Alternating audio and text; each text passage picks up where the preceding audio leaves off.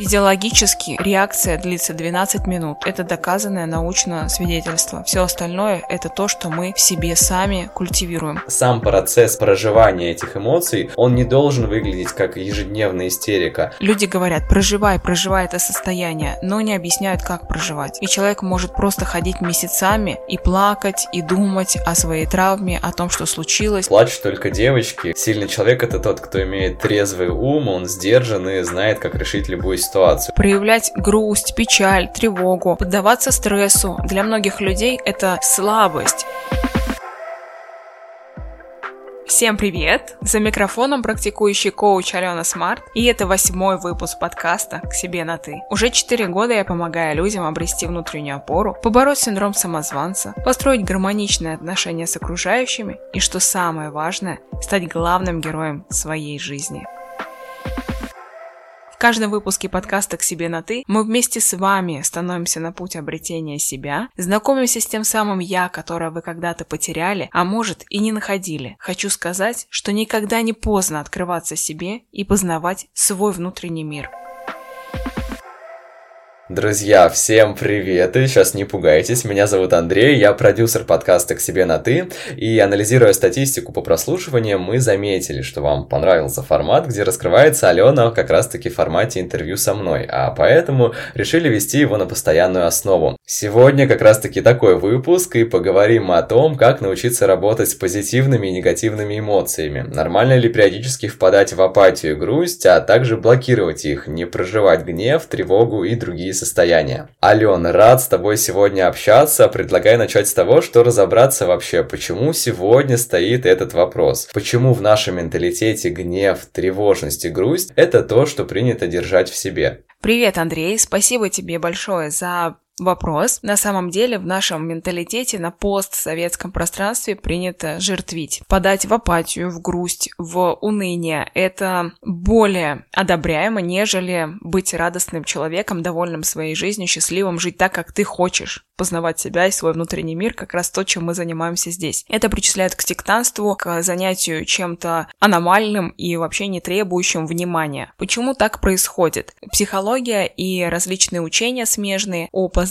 себя, своего внутреннего мира пришли в Россию не так давно. Еще во времена Великой Отечественной войны вообще не было необходимости познавать себя. В Советском Союзе была запрещена подобного рода литература, и власть всячески подавляла такие мировоззрения. Для чего это было нужно? Для того, чтобы государство могло полностью владеть вниманием человека, его сознанием, всю его энергию затрачивать на благо государства. Люди, привыкшие жаловаться, впадать в жертву, привыкли к этой игле жалости к себе что люди жалеют их, помогают, пытаются спасти, играют с ними в треугольник Карпмана, где есть три роли у одного и того же лица, и он постепенно ходит по этому треугольнику, сменяет роли. Роль злодей — это когда ты ругаешься на кого-то, когда ты пытаешься кого-то подавить, властвовать над кем-то. Роль жертвы — когда ты впадаешь в позицию ребенка, инфантильного человека, тебе нужно, чтобы тебя кто-то спас, тебе помогли справиться с тем, с чем ты якобы сам не можешь справиться, но на самом деле эти проблемы ты сам себе создал. И третья роль — это спасатель, это тот человек, который движим внутренними проблемами и гордыней, да, дабы притворить в жизнь свою волю, вместо того, чтобы дать человеку самому прожить его опыт. И один и тот же человек может играть все эти три роли. Например, состоять в токсичных отношениях с мужчиной-абьюзером. Такая девушка будет постоянно жаловаться подругам на то, какой он плохой, включать жертву. В другие дни она будет сама вступать в роль злодея и пытаться властвовать над таким мужчиной, пытаться его поменять. И в другие дни она будет играть спасателя и пытаться поменять его жизнь жизнь, его сознание, как бы беря на себя роль Бога в этих отношениях и в жизни. Что происходит с такими людьми? Люди подсаживаются на иглу не только жертвы, но и власти и спасения другого человека. То есть, играя в жертву, вы не замечаете, как вы сами становитесь злодеем или спасателем. Такие люди очень сильно боятся изменений в своей жизни, как бы они об этом ни говорили и не желали этого. В сознании человека кроется понимание, что пока я жертва, люди будут мне помогать. Если я откроюсь миру, если я буду жить из благодарности, из любви, из созидания и искреннего счастья, и, конечно же, в центре моей жизни буду стоять я, а не другие люди или привязанности, работа или деньги, тогда я как будто все потеряю, потому что ценности жизни совершенно перепутаны. Если подводить итог, то менталитет — это сложившиеся ранее установки людей коллективного бессознательного, которое передается человеку в семье, в социуме, как мы уже говорили ранее в выпусках про формирование самооценки и понимание своего внутреннего голоса, интуиции. Вы можете послушать заново эти выпуски, если вы их ранее не слышали, чтобы понять, как на уровне сознания формируются наши самооценки и мировоззрение для того, чтобы понимать, откуда растут ноги.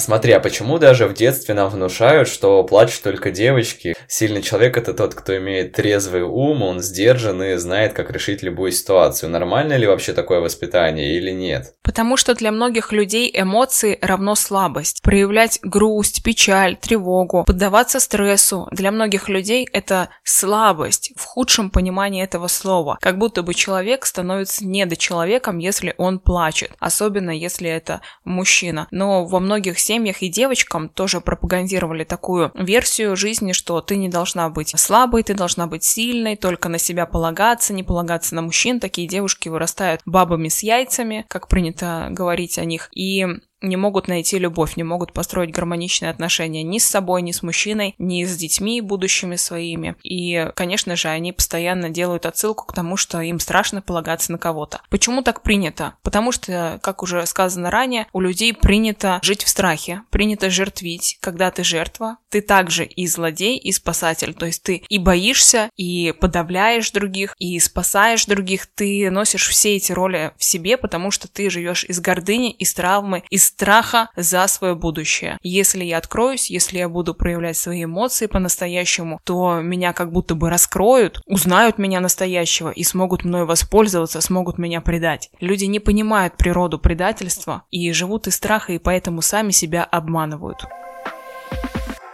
Смотри, вот говоря твоими словами, что девушка выросла и поняла, что она оказалась женщиной с яйцами, а как ей экологично выйти из этого состояния тогда? Как говорится в известных мемах, если мы уберем весь пиздец из твоей жизни, то мы уберем несущую конструкцию, и дом просто рухнет. Я предлагаю таким девушкам на своих консультациях не избавляться от яиц, а направить их в нужное русло. Несущую конструкцию не нужно ломать. Если мы девушку, которая достигла карьерных высот в крупной компании через свою мужскую лидерскую позицию, сделаем мягкой, нежной, любящей, свободной, счастливой, просто открытой девушкой на эмоции, она сначала впадет в депрессию клиническую и отправится лежать э, в больницу, а затем она вообще потеряет смысл жизни и не поймет, как жить дальше. Я предлагаю экологичный выход из этого, направить свои яйца на работу, но смягчить свою позицию, приняв свою женскую природу и заняться женственной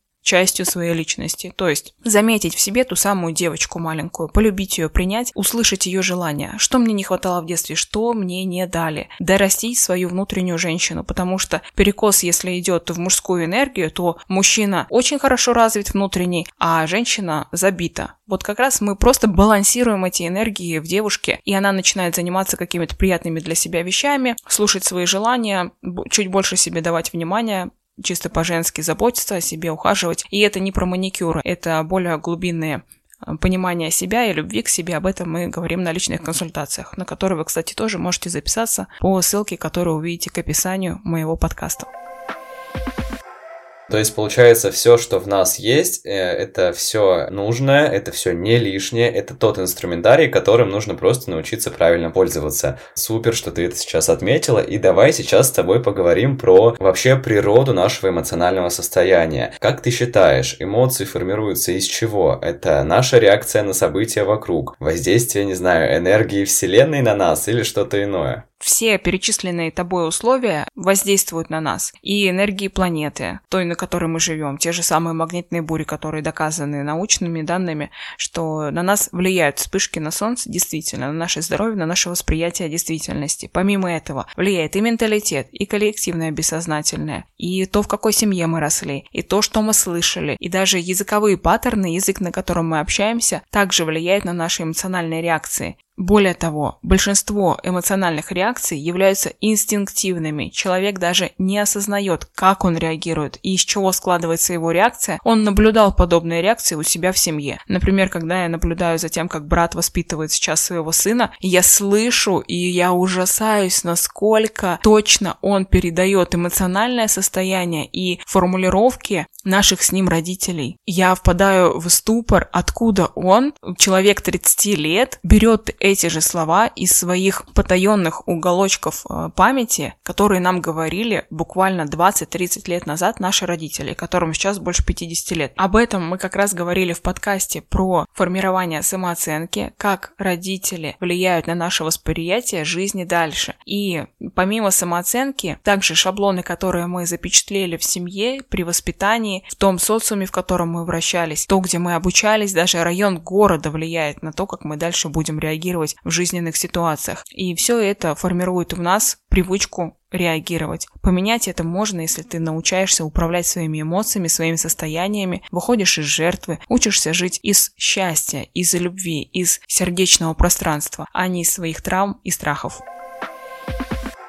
Наверное, ты заметил, что сегодня, особенно в молодежном инфополе, есть тренд на то, чтобы проживать все свои эмоции. В чем вообще суть такого подхода? Например, предположим такую ситуацию. Я потерял работу, чувствую себя абсолютным чморем. Тут я бы, как поступил, сразу бы откинул все эти переживания и сразу полетел искать новую работу, как бы не рефлексируя. Как вообще экологичнее для себя поступить в этой ситуации? Смотри, Андрей, проживать эмоции – это также избитое выражение, как, например, наставничество в инфобизнесе. Многие воспринимают это буквально и еще больше вводят себя в депрессивные состояния, в различные гневные и апатичные, агрессивные состояния. Чем это опасно? Люди говорят, проживай, проживай это состояние, но не объясняют, как проживать. И человек может просто ходить месяцами и плакать, и думать о своей травме, о том, что случилось, какая-то стрессовая ситуация, думать и думать и думать о ней. Например, последний раз я сдавала на права, шестой раз, кстати. Можете поаплодировать мне, я опять не сдала. И у меня действительно случилась просто истерика. Я плакала полдня. И это было не проживание эмоций, а просто моя истерия. Это была реактивность. Это было неосознанное проживание эмоций. И вот где разница?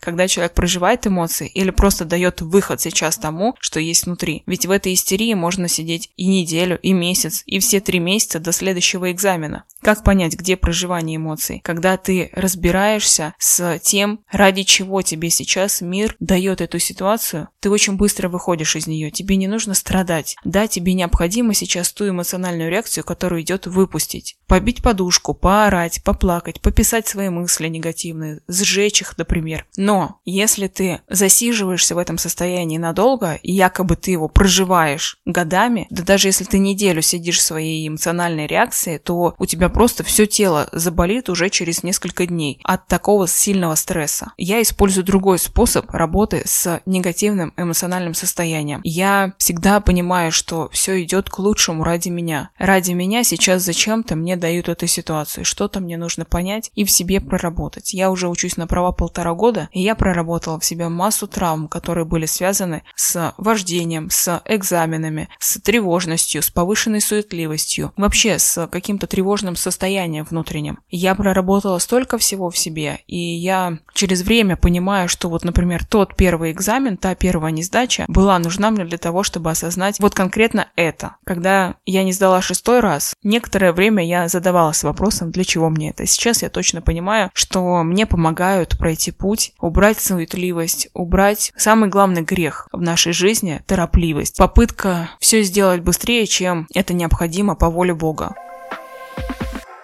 Понимаю тебя, но смотри, наверняка существуют сейчас разные ситуации, ну, в разные ситуации попадают люди, кто-то теряет близких, кто-то не сдает экзамены, не может, например, переехать в ту страну, в которую очень долго планировал переехать, и чтобы вот не впасть в эту атаческую панику на очень долгий период, какой себе срок вообще нужно выделять? Это зависит от ситуации твоего внутреннего ощущения, или нужно сказать себе, ладно, окей, я неделю поплачу, но потом вот через неделю с понедельника я начну восстанавливаться, адаптироваться. Или сам процесс проживания этих эмоций, он не должен выглядеть как ежедневная истерика, а он должен выглядеть как предпринятие каких-то действий, которые меня приведут к решению, разрешению этой ситуации. Смотри, Андрей, конечно, нужно выделить время на то, чтобы вышло все то говно, которое ты в себя набрал во время ситуации стрессовой. Может быть все что угодно, потеря близкого человека, развод, смерть, трагедии, не сдача на права, шестой раз, равносильно всем предыдущим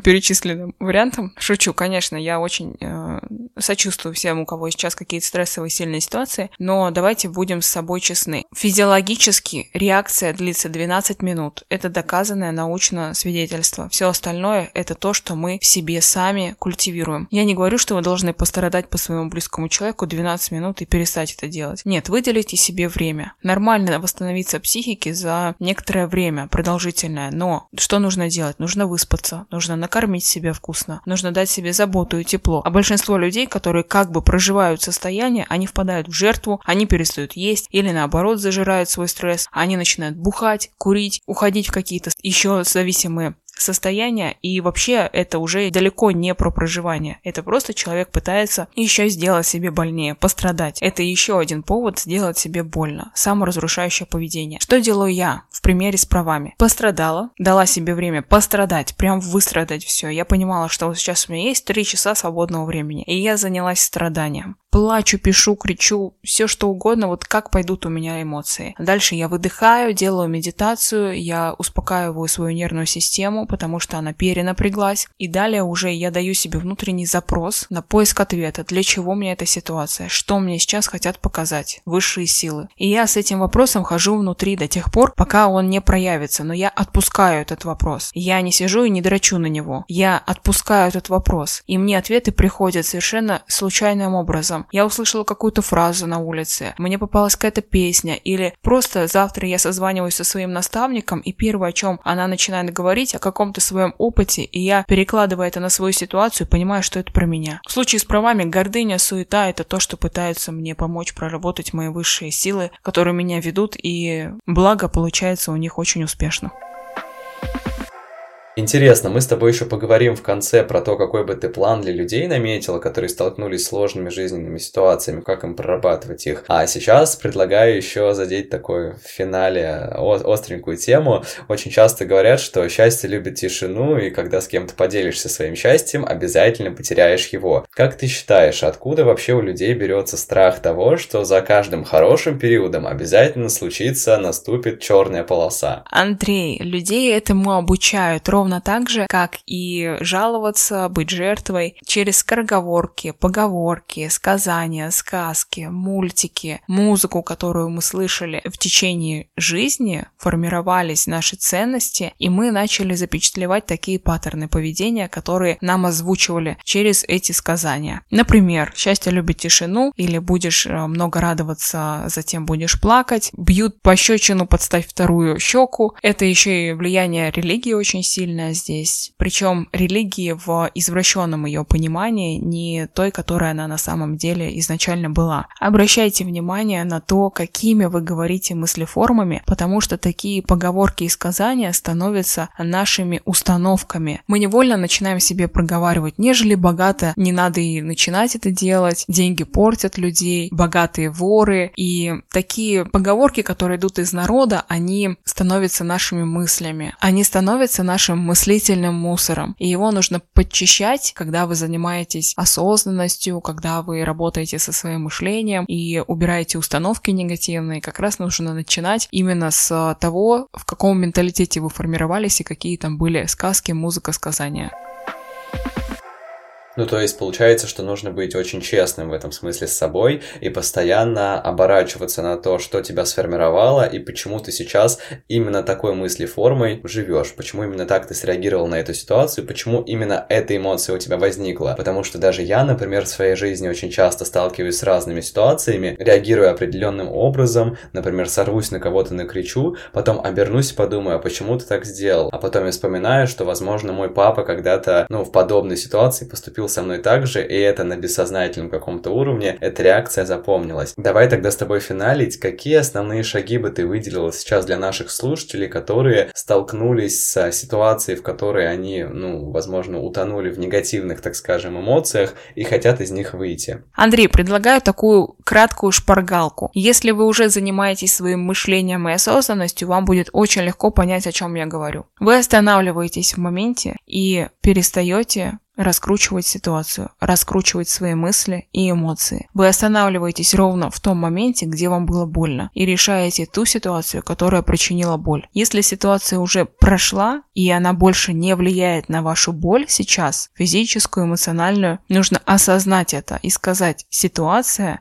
закончилась. Сейчас остались только мои эмоции и восприятие этой ситуации. Не нужно раскручивать дальше то, как могла бы повернуться ситуация еще хуже для вас, или как она обернется через пять лет для вас. Какой ужас случится, если прямо сейчас вот это произошло. Перестаньте дрочить на ту ситуацию, которая произошла. Первое. Например, я делаю в этот момент такую остановку, как будто бы вообще всего мира, всей планеты. Я представляю, что все замерло, и мои эмоции тоже замерли, чтобы снизить мыслительную жвачку и прекратить раскручивать ситуацию. И дальше, второй шаг, мы разбираемся по факту, что произошло. Алена не сдала на права. Что произошло? Алена просто не сдала экзамен. На что это влияет? Алена не переедет в Таиланд в ближайшие два месяца. Она будет готовиться к следующему экзамену. Что произошло? Алена откладывает переезд. Что еще произошло? Алена все еще ездит на такси или ходит пешком. Что еще страшного и ужасного из этого проистекает? Муж будет ругать, ну и так далее. Раскручиваете дальше эту ситуацию по факту. Что действительно произошло, что страшного и от чего вы страдаете. Нужно понять, от чего вы страдаете. Конкретно я страдала от того, что мне придется ждать три месяца до следующего экзамена. И это еще не факт, что я сдам. И мне приходится откладывать свои мечты и планы в долгий ящик. Хорошо, а что из этого следует? Что сейчас я могу сделать для того, чтобы поменять ситуацию? Третий шаг. Что я могу сделать? Ничего. Точка. Я могу просто позаботиться о себе. Позаботиться о своем эмоциональном состоянии, чтобы не делать себе еще больнее. Потому что, как известно, если вас никто не поддерживает вокруг, если даже близкие начали говорить о том, что вы какая-то не такая, и что с вами что-то не так, и вы видите физическое подтверждение неудача, то вам остается только самим себя поддерживать внутри и всю свою любовь и внимание обратить внутрь себя. И сейчас самая главная задача, четвертая, это сделать все лучшее для себя из любви, из сострадания, для того, чтобы ваше эмоциональное состояние улучшилось. Лечь спать, медитировать, просто пройтись, прогуляться, освободить свой мозг от мыслей, заняться рисованием, сесть, послушать любимые песни и попеть их вслух, записаться на танцы и сходить и выпустить через танец все свои эмоции. Сделайте то, что просит ваша душа. И уже пятым шагом мы будем давать с вами себе запрос, а для чего мне эта ситуация?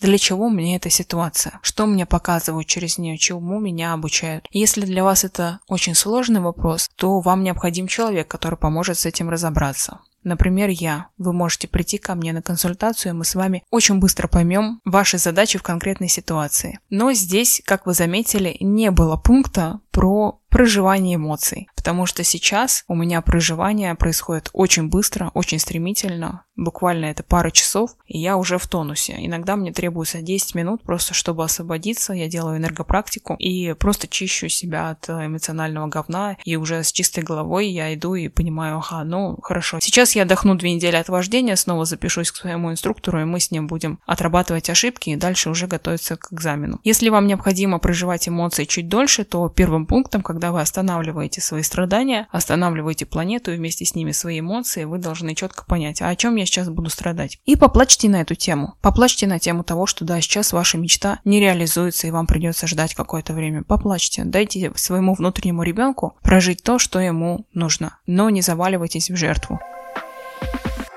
Ален, благодарю тебя за сегодняшний разговор. Очень ценю нашим подкастом, нашим проектом за то, насколько содержательным он получается. И я искренне верю, что он правда меняет жизни многих-многих твоих наших слушателей. Андрей, спасибо и тебе за прекрасные вопросы, которые ты для меня придумываешь. Они для меня являются точкой роста и познанием чего-то нового для себя.